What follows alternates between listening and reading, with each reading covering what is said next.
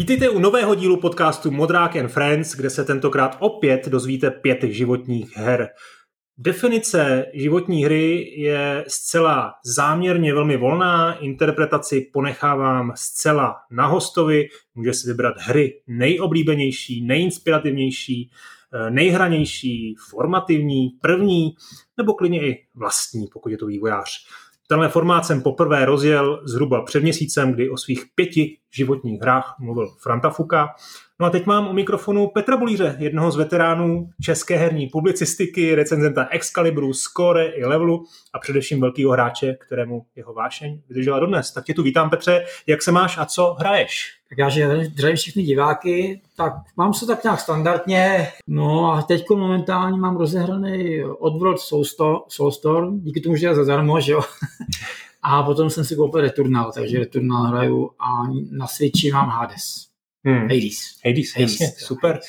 Tak Hades to asi je Ale jasný. Ale na PlayStation, že ono No, těším se, těším se. Já furt jsem tak jako odolával, ale všichni o tom mluvili jako o hře roku loňskýho a možná čekám na tu PlayStation verzi. A ten Soulstorm mě docela překvapil, na to jsou takové reakce rozporuplný, no, že to je... Jako není to moc dobrý. Já jsem měl rád jedničku, dvojku, to se mi strašně líbilo a tady je to, jako graficky je to hezký, ale bohužel ty triky, které fungují, nefungují. Hmm. hmm. To, a jednak tam byly nějaký bugy ze začátku docela velký. Spíš ten zub času se na tom podepsal. A prostě ten ta forma už ne, tak, neodpovídá no. tomu, co, co jako chci dneska hrát. Jako. No dobře, pojďme k těm životním hrám, jak, eh, aniž bys měl snad prozrazovat zatím ten, ten tvůj výběr, tak eh, jak jsi vlastně postupoval při, tý, při, tý, při tom stanovený tý pětice? Jak těžký to bylo? No jako bylo to těžký, protože já jenom na mátko bych mohl těch her jmenovat třeba 50, 60, takhle fleku, který se tam za různých okolností můžou dostat. Ale potom vlastně jsem hlavní kritérium, byly tři kritéria. Hlavní kritérium, první velký, největší kritérium bylo, eh, jaký, jak velké emoce z té hry mě zůstaly do teďka. To znamená, hmm. když to jméno řekne, tak co si vybavím, co se, co se vzpomenu. To bylo asi, to bylo asi 50%. 25% bylo, kdybych teď tu hru si vzal a neznal jsem ji, jestli bych si ji zahrál, v tom nejlepším stavu, kterou momentálně je, protože některé hry byly remasterované z těch, co jsem vybral samozřejmě. Hmm. A třetí kritérium bylo, jestli eh, ty, ta hra, kterou jsem vybral, má nějakou jistou nadčasovost. To znamená, kdyby, kdyby, kdyby ta hra byla vyvinutá v současné době za současných jako, technologických možností, jestli by to ty lidi oslovilo úplně stejně, jako tenkrát mě, jako jestli si to myslím, jestli by to oslovovalo. Hmm. Takže tyhle ty kritéria jsem měl, jako to, a to, mě jsem to projel tím sítem, no vypadlo pět her, no. No, já s, ještě si k tomu na konci úplně dostaneme, mám, jsem trošku překvapený z některých věcí, že to je žánrově takový celkem, eh, my tam pár věcí, které s tebou mám spojený chyběly, ale nebudu předcházet, jasně, jasně. nebudu předbíhat.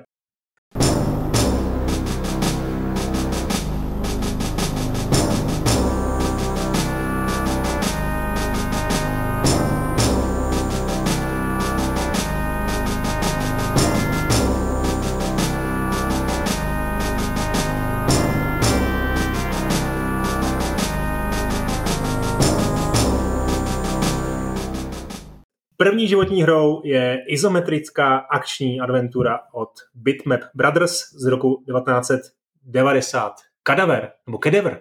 Kedy, já myslím, že to ještě cadaver asi. Jako, cadaver, je to takový jako, španělský slovo, pokud se nepletu. Španělský to znamená korps, mrtvola. Je to jako mrtvolník, něco takového, nebo jako hledač mrtvola, něco takového. Ale hlavní hrdina je teda trpaslík. No. Trpaslík, který vlastně jde vykrást hrad, který má pět pater, a, teda, teda. a to není podstatný, ale ten důvod, proč jsem to vybral, je ten, to má jeden velmi specifický důvod, který u žádných jiných her, jiný her ne, ne, nikdy nebyl a nebude, že já jsem vlastně do té doby na SC hrál na černobílé televizi, Aha. na pultu.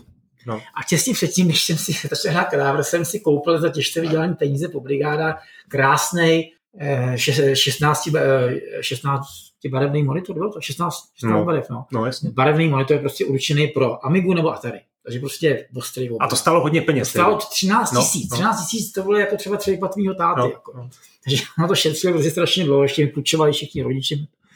No a teď jsem to zapnul, teď jsem viděl ten, ty první místnosti, krásný grafice, říkal jsem si, ježiš, to je, to je nádherný, to je prostě, eh, to je skvělý prostě. Tak jsem se tam tak jako hrál, vůbec jsem nevěděl, jako, protože ta hra byla poměrně složitá za začátku. No, eh, bylo tam hodně různého psaného textu, ne teda jako, že by na těch se běhal nějaký text, ale byly tam svitky, ve kterých byly různé hádanky, úkoly nebo návody, jak co přejít, kde co sebrat, jak co použít. A samozřejmě v té době já anglicky ještě jako nějak moc dobře neuměl, takže jsem hmm. bojoval i s tím letím. Ale ten, a ten, hlavní, ten druhý důvod, proč jsem to vybral, je ten, že v té době to byla vlastně, jednak to byla izometrická hra, což byla jako relativně progresivní zpracování. Takový nástupce Nightlore možná. tak. Za druhý to byla moje oblíbená vývářská firma Bitma Brothers, který v té byli nejlepší v té grafice. Byli absolutně nejlepší. To nestárnoucí grafika Xenon, do dneška vypadá Xenon 2, nebo Xenon 1, God, že jo, to na starosti. Speedball. Speedball. Takže ta grafika sama o sobě i dneska vypadá dobře, i když je to ten eh, nějaký ten Jasně, pixel art. Pix, pixel art, že jo. Ale vypadá to krásně, to krásně malovaný. Takový osobitý styl. A další věc je, že ta hra tehdejší doba byla taková, že většina her bylo akční. A tohle, sice tam nějaká malá akce byla, ten kadáver jako zabíjel e, příšerky, ale jenom tím, že házel na ně kameny nebo šurigeny, takovéhle věci. Ale hlavní e, stěžení věc v té hře byly puzzle. No. Různý. Buď e, páčky, plošinky, e, teleporty, byly tam takové šílené věci, které jsem jako dlouho nemohl pochopit, že třeba najdeš klíč, který je namočený vědu a teď jako nevíš, co s tím, když ho sebereš, tak chcípneš. No, tak musíš vzít ale lahvičku, jít opatro níž, tam nabrat vodu, polej to a to tenkrát takovýhle mechaniky na to člověk nebyl hmm. Hmm. Já jsem strašně dlouho objevoval, jak ty mechaniky fungují, na něco byly hádanky, na, eh, jako hinty, na něco nebyly. A něco jsem konzultoval teda s kamarádami, taky hráli, ale trvalo mi to asi tak 6 měsíců, než jsem to hmm. jednak zmapoval a jednak dohrál. Což bylo hmm. teda jako mě super výkon. Bylo, já tady mám poznamenáno 70 místností v každém z těch pěti pater, pokud se nepletu. No nevím, jestli to bylo až takhle jako přesně bylo 70, to... ale bylo to, bylo to, uh, bylo tam pět pater toho, toho zámku, a v každém tom patře byl poměrně komplexní úkol, který musí splnit, aby se dostal hmm. dál. Jo. No. Najít krev čtyř, čtyř nějakých uh, šlechticů, spojit to na oltáři a potom jít za nějakým tím vyvolaným duchem a ten se z toho napije a to tě pustí dál do dalšího patra. Prostě extrémní jako... A ještě ty poklady se tam všude sbíraly, viď? Další věc, co bylo dobrý na tom, že poklady si sbíral proto, proto, protože si saveoval. No, to... Tehdy málo která hra umožňovala saveovat. Musel to hrát naraz. Tady to si mohl saveovat na disketu normálně ale za, za každý si zaplatil. Pokaždé to bylo dražší a dražší. dražší, a dražší. A takže jsem rozmyslet, kdy budeš to, takže já jsem to rozhrál třeba šestkrát. No, jasně. Protože se mi taky dvakrát stalo, že jsem udělal nějakou věc, která už nešla vrátit a já díky tomu nemohl postoupit. Jo. Hmm. Takže uh, a taky se blbě, blbě, dělala se tam blbě mapa, protože ty levely, i když to bylo jako izometrický, tak stejně si v rámci toho levelu mohl stoupat a klesat teleporty, jámy, a takovýhle věci. Takže hmm. nebylo to takový, bylo to docela těžké naopování. E, takže jsi to hrál teda opravdu bez návodu, hrál řekněme s konzultací s kamarádama? návody nebyly. No tak potom to vyšlo v Excalibru, že to vyšlo, trošku později, o dva vyšla roky. recenze, ale návod nevyšel podle mě. Nebo nějaký takový... Vyšel, prosím tě, to jo, možná, možná návod vyšel. 7 až 9 Excalibur, celkem 6 stran s mapama. Ale vím, že tenkrát eh, ty návody byly takový, že tam se udělal strašně snadno chyba. No, prostě. to jo, no. Takže já jsem to určitě dohrál bez návodu a mám pocit, že tenkrát jsem Excalibur, buď jsem tam nebyl, nebo jsem tam psal strašně málo. Už si nepamatuju, v jakém číslu ani vyšlo. Jako. Uh, já to tady teda mám taky. Ty jsi začal v desítce psát. Jo. A to už bylo devítka bylo jako dokončení toho no, návodu. To, no, to, to, to, už je, jo, to ale už bylo jinak. Je to no. možný, no. Ale no. Já, ale já jsem to každopádně hrál bez návodu a vím, že jsem potom dohrál, to bylo mnohem těžší, ten kadáver payoff, No, když vlastně, se zeptat, no. když vlastně ta jednička končí, takže ty zabiješ toho, mimochodem to si pamatuju ten konec, sem vlezeš do té místnosti, tam je ten Dianoso. Dianos, ten uh, Castle Wolf je to, že takový ten Castle. Ty vyvoláš uh, Banish Evil, jako, ne, ty nejdřív dáš Dispel Evil a pak dáš Banish Evil. A to musíš udělat čtyřikrát. Musíš mít nabitou tu hulku na maximum, to se nabíjelo přes nějaký kameny. Bylo to hrozně složitý, jako Aha. pro mě tenkrát. Jako, to bylo hrozně složitý. Takže jsem byl hrozně jako hrozně píšně, že jsem dohrál a do dneška si pamatuju některé ty postupy, které tam byly, házení kreve na pentagram na stěny a takové věci, aby si otevřeli. to bylo hrozně. Ty jste neřekl s tím payoffem, s tím expansion packem. Jo. To teda bylo těžší. Payoff bylo, za první tam narvali mnohem víc monster, takže tam, já jsem to nedohrál, protože ve druhé úrovni bylo strašně moc nepřátel, kterých jsem se zabít. A to mě nebavilo. Na tom hmm. jsem tam skončil prostě. Jo. A byly tam těžší puzzle, které víceméně byly deriváty toho, co bylo. Jako, už tam nebylo nic eh, jako nového. A pak byl ještě, to vyšlo jako součást časopisu Amigáckého, Kadáver uh, Pay Off, ne, pak Kadáver Last Supper. A to jo. byly dva bonusové levely, jako udělané jenom aha. pro mm, časák. To si jeden časák. Jako. A samozřejmě to vyšlo potom i na Atari, i na Amigo, prostě jako zvlášť, ale takže to bylo jako... Uh, ty už to myslím naznačil, ale jenom se doptám, Tehdy si teda anglicky moc neuměl, protože tam byl docela zajímavý příběh, tam byly ty různý uh, deníčky jo, jo, to bylo vyprávění, vyprávění pomocí Originálku si určitě nehrál, takže manuálu, když byla 16 stránková uh, příběhová linka vysvětlená, tak to si asi vůbec nečet. Originál jsem samozřejmě neměl, to asi neměl nikdo, koho jsem no, Ale příběh vyprávěný pomocí svitků. Našel si svitek, co, popisuje, co se stalo, co se děje, a potom byly mini svědky v truhlách, kteří ti říkali, jako na, napovídali, co máš před těma některýma dělat, jako co je úkolem v té úrovni a tak. Hmm. Hmm. Takže já něco jsem si jako přeložil a něco jsem si doprosil mámy, která uměla anglicky dobře, tak jsem prostě to všeho se napsal. No. Takže jsi to prostě hezky ze slovíčkem. No, jako bylo to dost, dost krušný to hrát, ale jako ukázalo se, že to jde, jako když tomu člověk věnuje ten čas, tak to šlo prostě.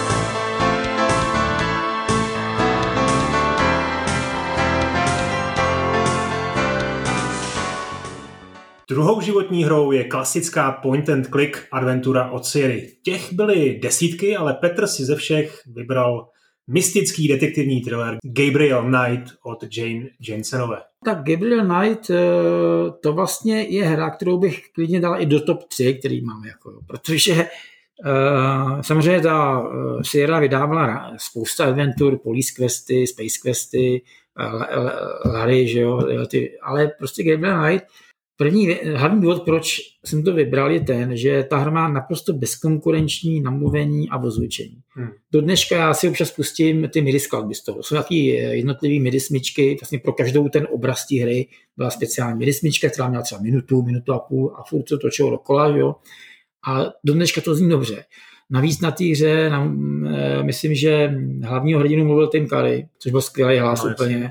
A e, on měl takový dva spolupracovníky, Eh, tu svoji ženskou, která byla to knihkupectví, který on vlastnil, ta se jmenovala Nakamura, nějaká Japonka. Hmm. To nebylo nic moc, ale toho Maxe Mousliho, toho detektiva, který s ním spolupracoval, tak mluvil Mark Hamill.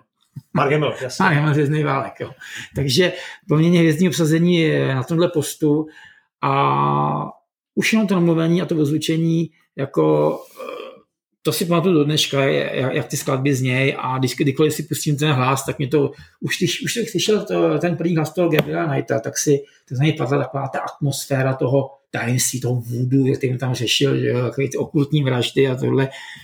A mimochodem ta hra, tam byl velmi hezky napsaný ten příběh. No. Hmm. Vlastně, já nevím, jestli Jane Jameson je profesionální spisovatelka, pravděpodobně jo. A teď píše dokonce erotický příběh. No, tak to už, je úplně jinde. To, ale, a... ale bylo to strašně znát. Eh, byly tam takové věci, jako že tam byly, kdykoliv byl rozhovor, tak se ukázala, ukázala detail toho obličeje, hmm. ten se rozanimoval a oni se snažili, i za tehdejší technický podmínek se snažili trefit do toho nějaký lip sync, nějaký, nějaký primitivní úplně, jako, což taky bylo pěkný. No a mm, celkově ta tematika vlastně okultních vražd eh, v New Orleans, kde jsou ty bažiny a hmm. vlastně to, že se potom Gabriel Knight zjistí, že vlastně součástí té rodiny, na který je prokletí, tak to všechno jako bylo perfektně napsané a uh, do dneška ten považuji za jako top napsaný příběh pro, pro počítačovou hru. Hmm. No a obecně point and click adventury, protože tohle byl prosinec 93, dá se říct už takový soumrak těch klasických pixel artových klikaček, takže dá se říct možná i svým způsobem vrchol, minimálně v tom vyprávění, v puzzlech, v, v obecně jako v, v nějakých no, vlastně hodnotách. Mě jako No, říkal, no, otázka byla, jestli se jako k ním měl obecně vztah ty předchozí Sierové věci, nebo LucasArts. Měl problém v tom, že ty, ty předchozí Sierové věci byly hrozně těžký. Jo. Je tam takový, jako nebylo úplně jasný, kde máš jak chce používat, jak máš používat příkazy, protože si to řekl, pamatuješ, tak tam jako nebylo uh, nějakých vybraných osm věcí, tak. co můžeš říkat. Tam bylo prostě napiš, co chceš říct. No, v má, první době. no a málo kdy se, Police Class první, matu, málo kdy se strefil do toho, co vlastně jako je jo. správně. Takže si desetkrát napsal, vezmi něco, to nešlo, pak to napsal trošku jinak a už to šlo, takže to bylo podle mě pro lidi, kteří měli dobře. No, to byla taková ta evoluce textovek, ale já no. mluvím třeba o, já nevím, o Monkey Islandu, o pozdějších King's Questech, které už měli nějaký jo, jako interface. Jo, jo. A tam potom, no já vím, že ty adventury speciálních King's Questech záleželo na tom, v kolik hodin, kde si kam přišel. Jo. Takže prostě, a tohle to mě hrozně rozčilovalo. Jako ten timing, když tam mm. nepřišel včas, tak se tam nějaká věc nestala, ty to, a to by nedošlo, co máš dělat. Jako. Mm. A což tam Gabriel Knightu teda nešlo. Tam, když si nesplnil, co se stalo, tak se znehnul a musel jsi na to nějak na to přijít, jako co máš dělat. U toho Gabriel Knighta je ještě zajímavý, že vyšly další dva díly a No. každý z těch dílů byl úplně, úplně, Úplně jiný. jiný, přesně Měl tak. naprosto odlišný grafický zpracování. Dvojka zkoušela být interaktivní film, pokud se dobře pamatuju, Ano, a to trojka, byla 3D. jo, byla ve 3D. To teda byla podle mě už dost pokažená. Hmm. Jo, ten, ta 3D prostě tomu nějak, nějak eh, neseděla. A dvojka se mi celkem líbila. Tam to bylo celkem pěkný, ale už tam byly úplně eh, vyloženě hardcore momenty, na který, na který jako jsem asi nepřišel se vydat do návodu. Nějaký přehrávání, prostě pásky, vystřihování slov, aby si někde jiným hlasem řekl do amplionu nějakou větu, si pamatuju do dneška. Hmm. tak to jako bylo to. Ale ten, říkám, ta jednička, myslím si, na poli Adventure v té době plus minus pět let zpátky tam a dopředu, tak jako je to pro mě špička. No. Hmm. Našel bych určitě ještě tak tři, čtyři, který by se tomu mohli dosadit. Ale jako díky tomu ozvučení a mluvení je tohle asi nejlepší. No.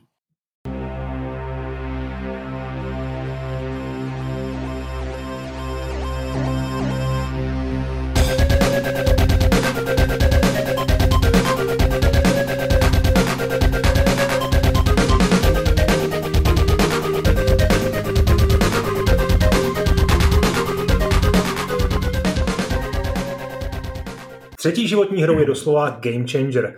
Rok 1994, akční RPG s fantastickou atmosférou, která dokázala pohltit.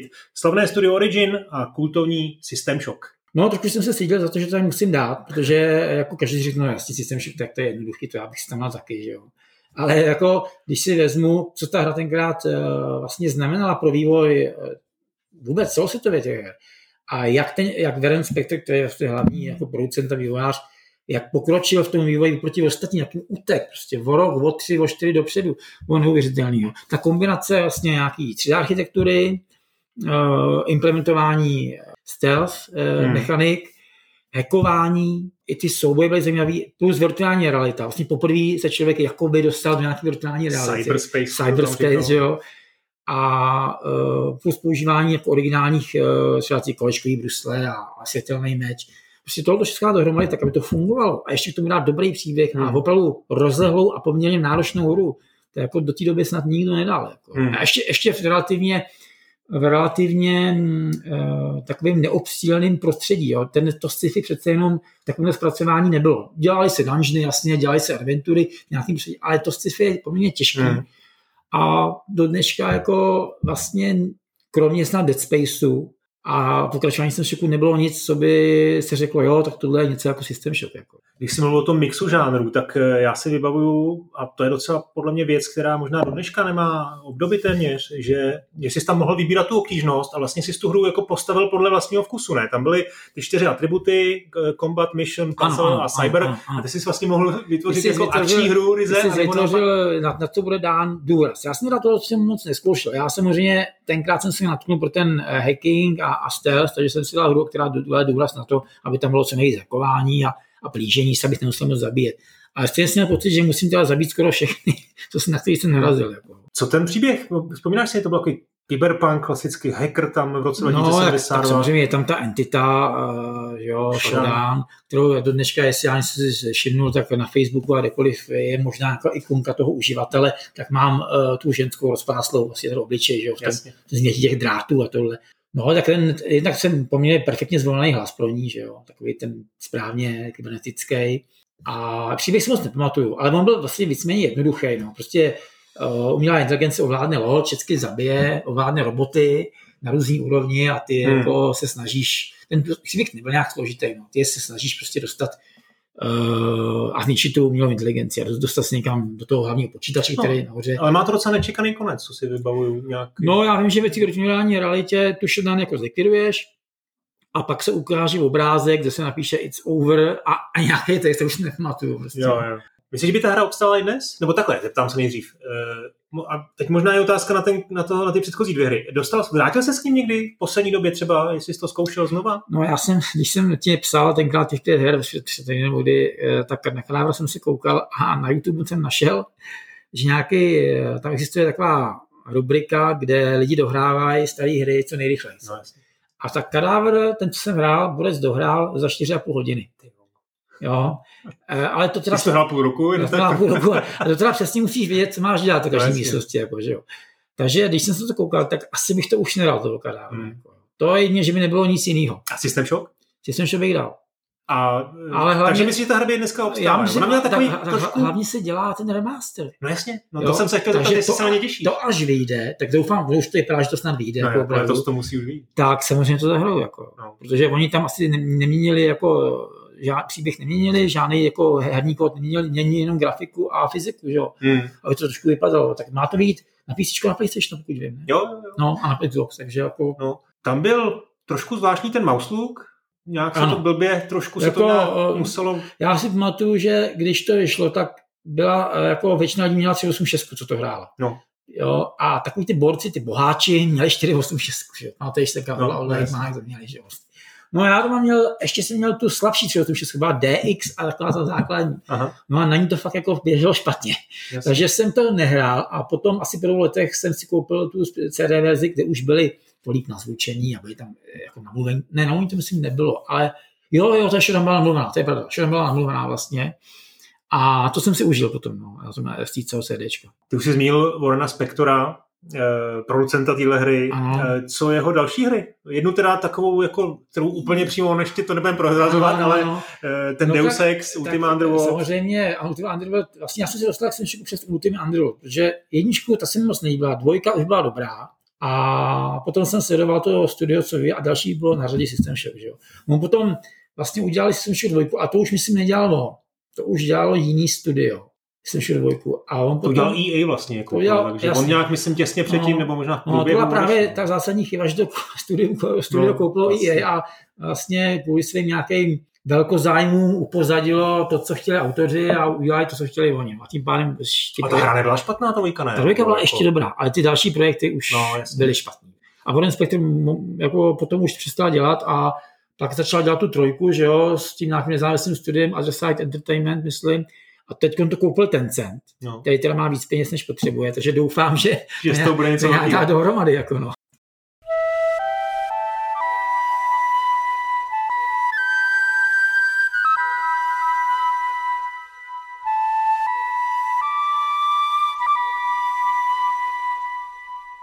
Čtvrtou životní hrou je japonský titul, který je důkazem, že také hry můžou být uměleckým dílem. Vytvořilo ji Clover Studio původně v roce 2006 na PlayStation 2 Okami.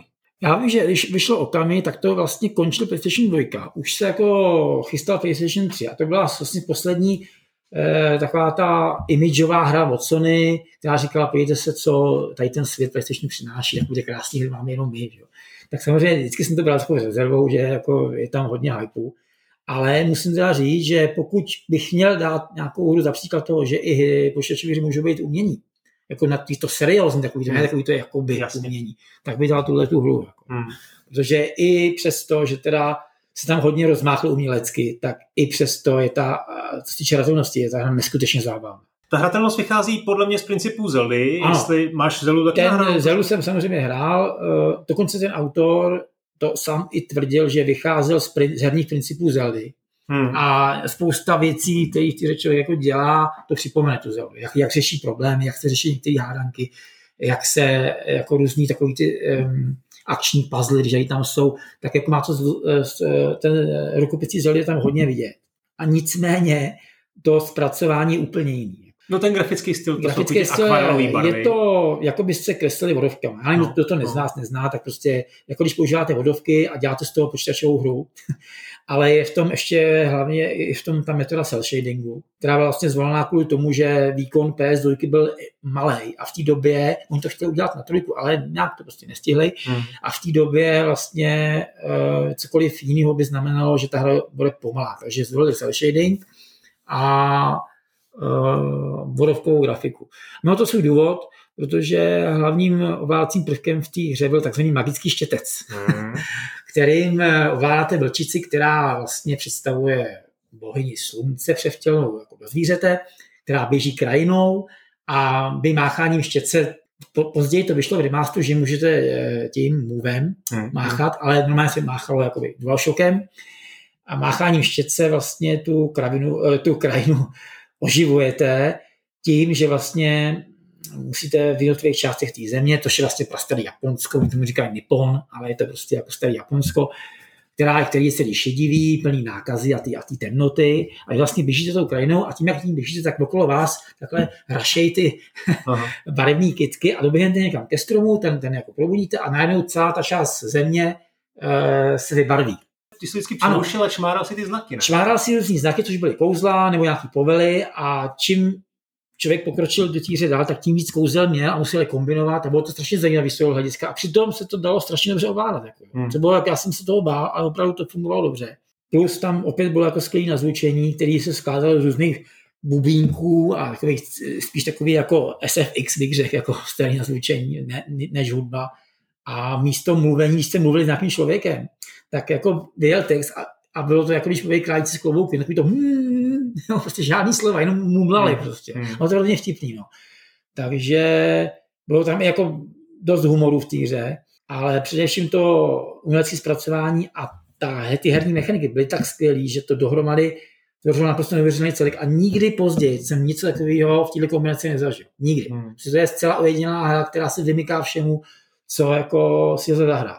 Ona pak na, P, na PS3 vyšel HD. Vyšel HD remaster, remaster, všem doporučuju, protože samozřejmě vyšel remaster i na PS4, je to na stolu normálně, taky. za pár korun, ty člověk může stáhnout a zahrát si. A je to opravdu... 4K to je vlastně, takže pořád to vypadá dobře. Vypadá to perfektně, jako upravuje to dobře a ty mechaniky jsou, jak bych řekl, přesně splňují tu, splňují tu definici timeless, jako jsou nečasový hmm. prostě. Hmm.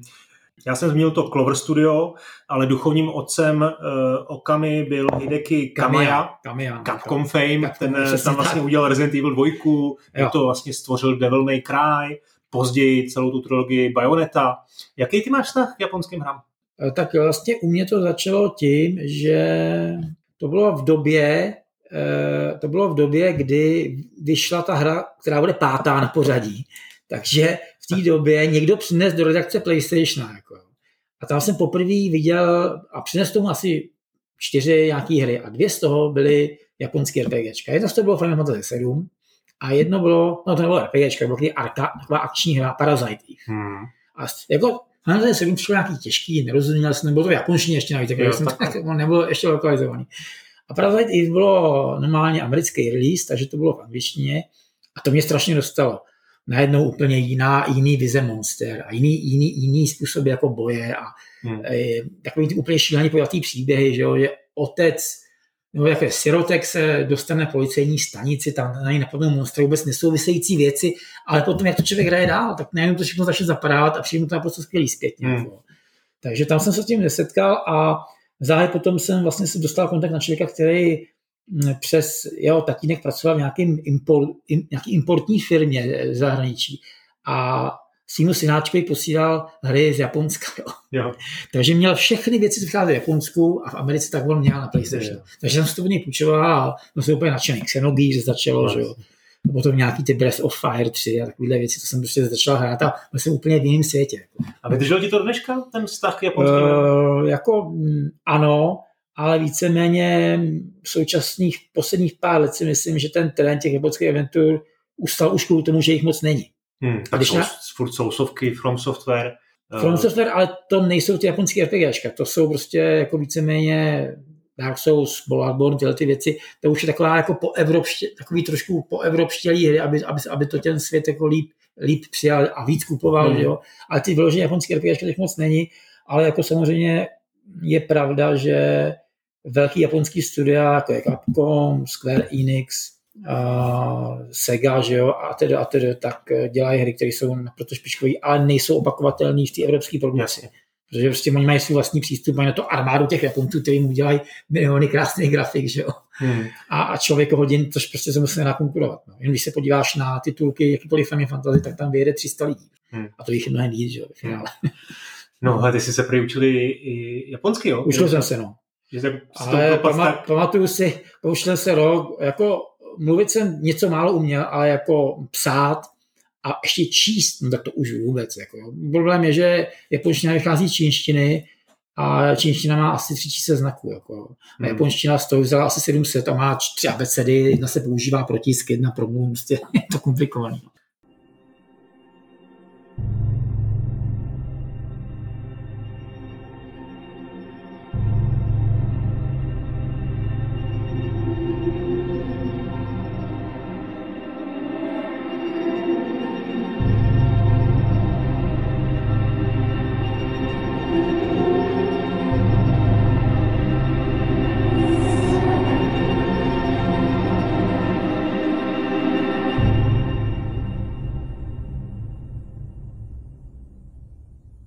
Poslední pátou životní hmm. hrou Petra Bulíře je titul z roku 1998 od Looking Glass Studios.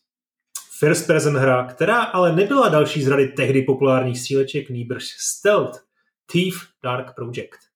Ano, tak na to jsem teda hodně, vlastně jsem vytáhl až na poslední chvíli, protože jsem si uvědomil, že vlastně tahle hra mám, že to vyšlo samozřejmě po System Shocku. A System Shock se toho dotknul jen tak jako letmo. A to byla první hra, kde byl základní element stealth, který člověk musel absolvovat, pokud chtěl uspět. Pokud hmm. ne, tak jako ta hra se dala hrát akčně, ale bylo to strašně nezábavné. Jako.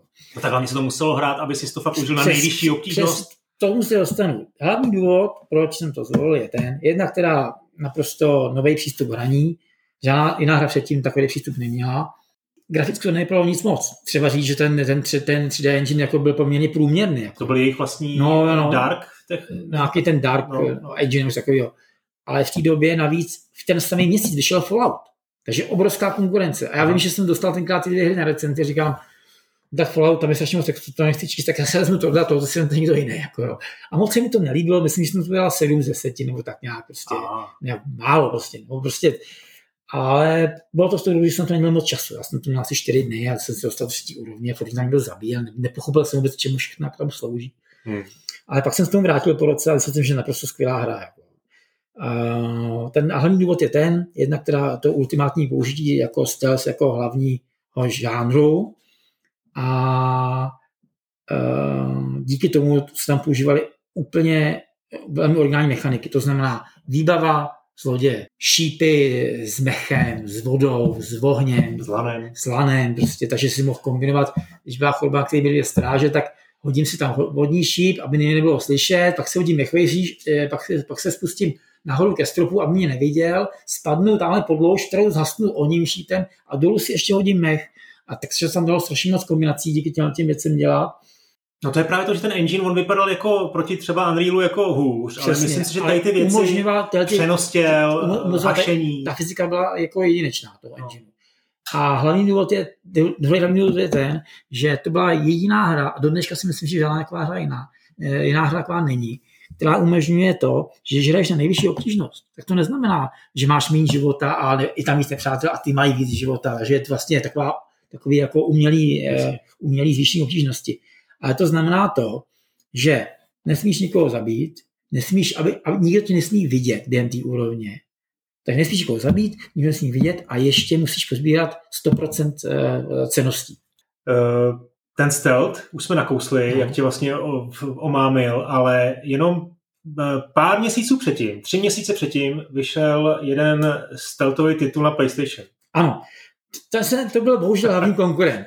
Metal Gear Solid Rozhodl jsem se dlouho, ale nakonec jsem vybral uh, FIFA, protože uh, žánrově mi asi víc sedí středověk, než nějaká, nějaká fiktivní současnost, jako, nebo fikti, lehká fiktivní budoucnost. Hmm. Uh, a je teda, jako kdybych, uh, samozřejmě klidně bych ty hry mohl prohodit. Protože Metal Gear Solid byl vlastně nějaká eh, jako japonský způsob stealthu, bylo v tom hodně takového nešedního humoru, silných momentů. Si, eh, extrémní, extrémní souboje s bossy, který jako Hideo Kojima samozřejmě dotáhl do absolutně, absolutní absurdit, ale ono to fungovalo. Jako, no. Že prostě samozřejmě lidi si řekli, že je úplný blázen a ve finále si jim to líbilo. Jako. No. Tak u té jedničky ještě to nebyl úplně jako extrém, bych řekl. No, tak já si ale... pamatuju, dneška Decoy Octopus, souboj, jestli musel vyměnit ovladač, dát to do druhé dířky. To byl psychomantis. Psychomantis vlastně. Psychomantis, pak tam byl Decoy, pak tam byl Sniper Wolf. No, no. Jo, ty... tak to byl jaký, ale jo, no. originální určitě, no. A a samozřejmě grafické zpracování bylo to, co jako uměla PS, PS1, ale v té době to bylo jako, jako pecka. Hmm. A zatímco od Metal Gearu jako se vzniklo spousta jako her, které s tím inspirovali, tak o to FIFA jich moc nebylo. Ty jsi zmínil uh, to, ten středověk, ale ten středověk to nebyl jen tak obyčejný středověk, to byl takový trošku fantasy, ono tam byl steampunk, byl to, tak, byl, já si myslím, že to byl hlavně steampunk. Gotika. Steampunk, jako, protože tam No. A ten příběh, to zasazení bylo taky strašně zajímavý, protože tam eh, ty jsi byl vlastně ten zlodějček Gerrit, se myslím, Gerrit, Gerrit. tak ten byl na pomezí nějakých, eh, nebo na pomezí, on, tam byly různý nějaký frakce, které proti sobě bojovaly. No, vlastně no, v tom městě, vlastně jednička nebylo město, jednička bylo jako, že byly různý, různý No, byly tam různý lokace. Byly tam lokace. A i město tam bylo, myslím. Bylo tam město, zatímco dvojka byla čistě ve městě. No. Když to ta jednička to měla, měla tam různý lokace, a vím, že jsem hrozně kysnu třeba na hřbitově, kde byli nemrtví a ty si musel vyvinout speciální techniku, jak je překonat, protože oni nešli zabít samozřejmě, nebo hmm. ani obráčit, nic prostě. Hmm. No a bylo to, vím, že to bylo ten, i tenkrát to bylo na mě dost těžký ta hra, tu dohrát. Prostě.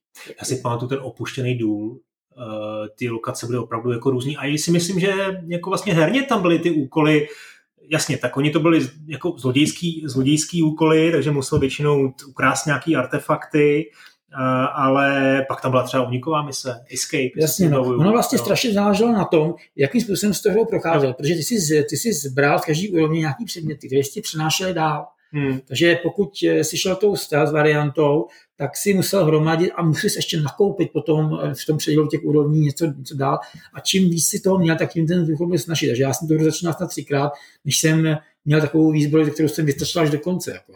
Přesně ten element toho, že vlastně jsem to hrál schválně nejvyšší obtížnost, protože jsem chtěl každou úroveň prosvědčit na 100% a najít všechno a zároveň člověk nesmí někoho zabít a ještě nebýt viděn, tak to ten challenge byl jako obrovský. Vnímal jsem taky takovou tu věc, o které se docela mluví v souvislosti s Stevem, to, že ta hra je vlastně morálně nejednoznačná. Že ten Geralt no, je, je vlastně zloděj. Je to tak. Ale ve, ve své podstatě potom se dozvíš v tom příběhu, že teda on svým způsobem zachraňuje svět. Je to jako on jako není nějaká 100% kladná postava, ale je vlastně donucen se, se jí stát. Tak. Takhle bych to řekl. Jako, že on prostě jako někdy principně prozří, že vlastně neslouží úplně tomu dobrým věcem a uh, vydá se to napravit. Jako. Hmm. A to samé. Ve dvojice vlastně v tom pokračuje. Ve dvojice už tam přišly takové ty věci, jako že tam byly první, každý úvod té mise byl nějak graficky jako zvárněný, má to i docela českou hudbu. Ale byly tam víc takový ty steampunkové věci, jako nějaký mechanické věci, roboti, už takový jako jakoby roboti a tohle jako hlídači, hmm. že jo, tohle. Ale ta jednička mi přišla tou, tím zasazením a takovou tou temnotou eh, jako víc přitažlivá. Hmm, on tam byl ta hodně, ta temnota no, no. hrála velkou roli i v té hratelnosti, že si vlastně no, hledal ty no. stíny. Tam jako se ukazovaly ty levely toho, té temnoty, jo, jo, že jo, a kde už tě vidí, kde už tě nevidí no, a tohle. Takže to byla nejenom jako, řekněme, součást atmosféry, ale i praktická věc, kterou jsi musel to tak. sledovat. No tak a co říkáš ještě na Dishonored, se musím zeptat. Dishonored tak jako uh, samozřejmě je moderní sív, že jo, no, tak no. využívá to technologii, která, je, která teď to, líbí se mi to, ale chybí mi tam ta taková ta těžká atmosféra. Jo, Už to takový, jako, že tam moc postav, je ta žijící město. Jako, už to takový jako víc, víc, víc, uh, víc prosvětlený, bych. Mm, mm. Ale jako určitě je to, je to jako mm, takový level pod cífem, no, pro mě. Jako. Dobře, probrali jsme tvých pět životních her a teď mi konečně řekni teda ty, ty náhradníky, ty odpadlíky, ty fi, finalisty. Odpadlíku, já jsem říkal, no, abych mohl tady z rukávu vysypat třeba 50-60 her, který bych tam mohl dát. Tak který byl ve finále? Her, jak, jako nedal... Jsi brečel u toho Ashen Scrollu, že? Jako, ne, nedal žádnou onlineovku, že? Tak strávil jsem tuny hodinu Ashen Scrollu u World of Warcraft a potom jsem s tím skončil onlineovkama, protože to žralo tolik času. Ještě jsem teda hrál EverQuest teda chvíli. Hmm.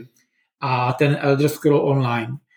Ale to jsou tak masivní světy s tolika možnostmi, že jako, to bych si musel jako rozstrojit, abych věnoval jednoho bulíře na hraní online her a zbytek by jako žil život, ale normálně. Hmm. Nejde to prostě. No. Jako z japonské bych tam mohl dát nevím, Vagrant Story, Final Fantasy Tactics, mohl bych tam dát klidně Final Fantasy 7, i devítku bych tam mohl dát, Chrono Cross. Uh, Co od Nintendo? Jak to, od Nintendo měl jsem Nintendo 64 a klidně bych tam dal Banjo Kazooie. No, to bylo super. Jo, tak to já budu mít. Jako to, to, to puzzlová, puzzlová hra jako, jako svině a asi Zelda bych tam asi nedal, protože mně se nelíbil moc ten svět. Jako. Ty mechaniky jsou perfektní, ale ten svět se mi jako moc tak jako ne, nelíbil. Mně to jako se mi to úplně, hmm. nemám to, jako, není, není to moje, moje, moje pocitovka. Jako. Hmm. Ale Banjo Kazooie, Banjo Tui, za mimochodem scháním originálku, protože sbírám. Ty, Mám, neprodám. No já právě scháním, to, to mi chybí do sbírky. No, mohl bych tam dát samozřejmě spousta adventur, jak to I have no more, I must scream, to jsem zmínil v jiném podcastu.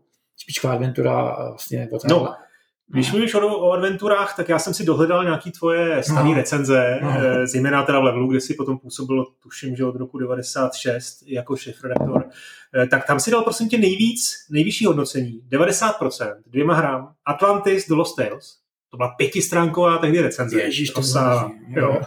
A, a potom Dark Earth, což ani vlastně není Dark Earth, ne, Dark Earth je adventura, uh, je adventura s akční, jako akční adventura, něco jako Tomb Raider to je. No. Jo. Tak jak tyhle ty hry zestávly, nebo prostě Hele, Dark obecně, hry už podle... si vůbec nepamatuju, ale vím, že tenkrát mi to prostředí, který tam bylo, mi přišlo strašně zajímavý a byly tam strašně hezký, tomu se říká nějak environmentální pazně, nebo jak to tak... Jo, jo, jo, jo. No. Si prostě využíváš všechno, co je okolo toho, k tomu, abys vyřešil ten problém. Jako. Vím, že to bylo hrozně zajímavý, byl to dobrý příběh, ale vím, že to bylo taky, taky strašně temný. Mně se líbila tenkrát temnota v těch hrách. Prostě. Mm.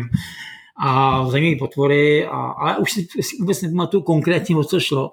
A Atlantis, no tak uh, vlastně to byla první nějaká víceméně interaktivní hra uh, s tím zpracováním kryo, že jo, tím kryo stylem. Prostě Snaha o tu fotorealistiku a takovéhle věci.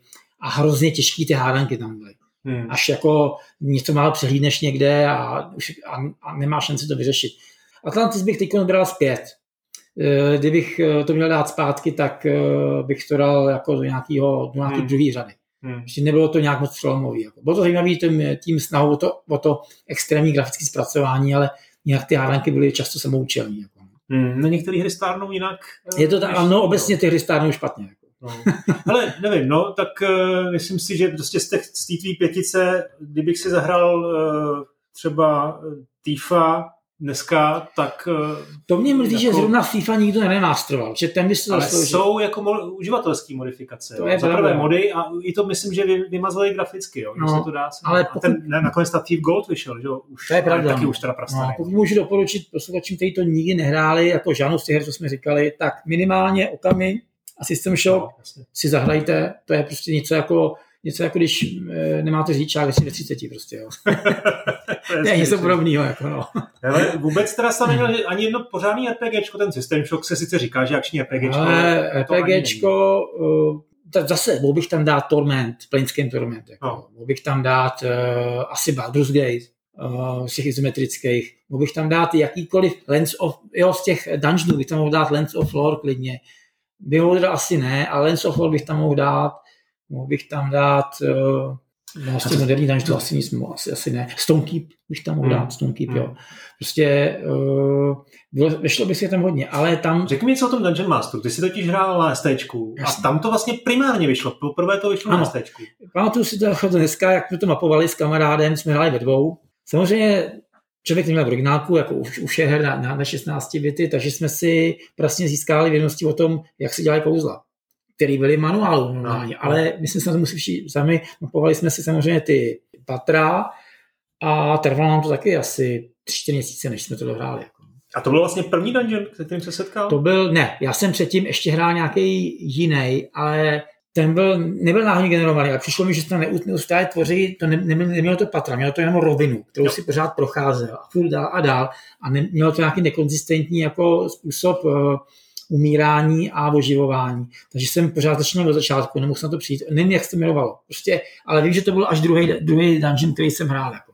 No a co vůbec 8 bitová éra, to jsme tady vůbec ani No jako samozřejmě, já jsem uvažoval o tom, jestli tam dát něco z 8 bitů. Ale problém 8 bitů je, že nevyhovují tomu třetímu kritériu. Dneska už se to nic, nic z toho, co tam jestli nedá dneska hrát. Téměř ne, no. Nedá se to prostě hrát. Jediné, co mě napadlo, a to jenom proto, že to vyšlo v remaster, nebo v remaster, ve verzi pro 16 bity, je Paradroid. Aha, jo. Paradroid byla jako jednoduchá arkáda, kdy vlastně si na, musel zlikvidovat roboty na jednotlivých podlažích na kosmické lodi a začíná si jako nejnižší robot a musel si napíchnout toho vyššího robota a nějakou logickou hrou se dostal do mozkových závitů, ovládnul se ho a pak se šel po těch jiných. Buď si využil jeho zbraně, anebo se ho zase napíchnul. No a to byla hra, která mě dala spát, protože jsem to nikdy nedohrál. Když jsem se dostal, v jsem se dostal do, na pátou loď, kterou jsem vyčistil a pak na ní zautočili e, piráti a ty piráti mě vždycky zabili. A pak hmm. jsem si někde dočet, jsem si pouštěl nějaký walkthrough, že to má pět lodí a když tu pátou loď, e, osm teda, když tu osmou loď zlikviduješ, tak se to celý protočí a jde se to znova, akorát, že je vyšší obtížnost. Jako. Hmm. Hmm. Vím, že jsem četl tenkrát rozhovor s tím uh, vývářem Andrew Braybrook, se jmenuje, tak nějak. Jo.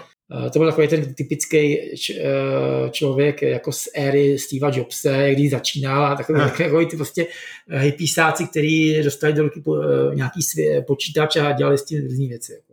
Hmm. Bylo, to, bylo to hezký, no, ale dneska by to asi nemělo šanci na úspěch, si myslím. Jako. Eh, a co vlastně něco z posledních let? Že ty furt, furt jako hraješ, to bude přes 45 zhruba. Já mám problém, tím... uh, problém eh, jako z posledních, jako, já nevím, posledních 6 let, samozřejmě PS4, PS5, když jsem to období, jako, tak uh, to jsou moje jako hlavní platformy, plus mám tu nějaký Switch, PC jsem už upozadil, tam vlastně všechno důležité vychází na konzole. No to dokonce ani nemáš PC. Nemám, prodal jsem. Před rokem jsem prodal PC už asi, jako možná nějakou notebook si koupím na jako na nějakou běžnou práci, ale jako na hraní asi hmm. už ne.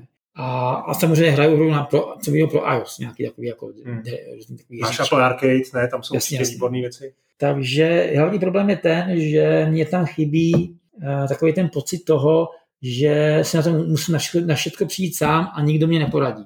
Aha. Vzhledem k tomu, že existuje internet jo. a spousta známých, kteří taky hrajou, tak vlastně já, i když tu hru dostanu jako jeden z prvních, to koupím hned ten první den, na instaluju, stojí to nikdo nehraje, nešti jsou o tom nějaký recenze a tohle, tak stejně do pár dnů je to, je to všude plno. Vy třeba Returnal.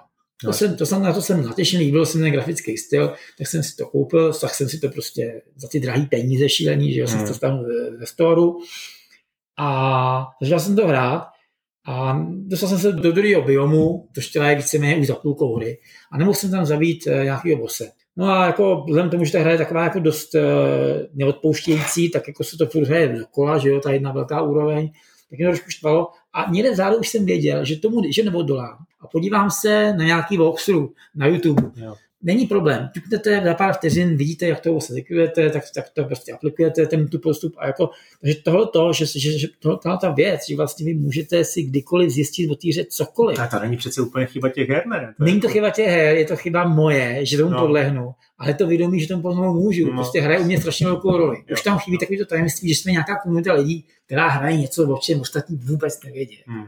Ale, na, ale naopak to, že si třeba Kadavera hrál 6 měsíců, na to dneska už přece určitě nemáš čas, že normální člověk v našem věku. No já bych na to asi měl čas, Fakt, jo. ale, ale, ale díky tomu, že prostě na internet by, to, by mi to jako víc mě ulehčil, jo. tak vlastně se tam ztrácí to kouzlo toho objevování jako všeho víceméně. To mi na tom jako vadí. No. Uh, jo, je to, je to objektivní příčina, měl se tomu jako nějak bránit, protože jako, je to, dneska jsou hry konzumní věc, celá běžná, takže ta doba, jako, která byla tenkrát, ty 816 by to už se nikdy nevrátí, je jako ta atmosféra toho hraní her, která tenkrát byla. Já si pamatuju, já nevím, jestli pamatuješ hry od Psygnosis, že jo, nebo uh, od Silmarils, to byly hmm. jako úžasné věci. Pamatuju si namátko tři, čtyři hry uh, Suspicious Cargo, uh, BAT, zkrátka. Hmm. Jako. To byly velmi náročný textový s obrázkama. A já jsem tenkrát to hrál uh, s tím způsobem, že jsem vždycky na něco přišel. Běžel jsem do telefonní budky, zavolal jsem kamarádovi, nebyly mobily, že jo? A doma jsem nemohl vykecávat tři hodiny na, na telefon. Jsem běžel, tak jsem házel ty koruny a volal jsem kámoši, na co jsem přišel. On mi s tím přišel na něco jiného a ty, tak jsme si to přešli ve škole, tak mi to řekl. Prostě takhle se hrálo. Jako.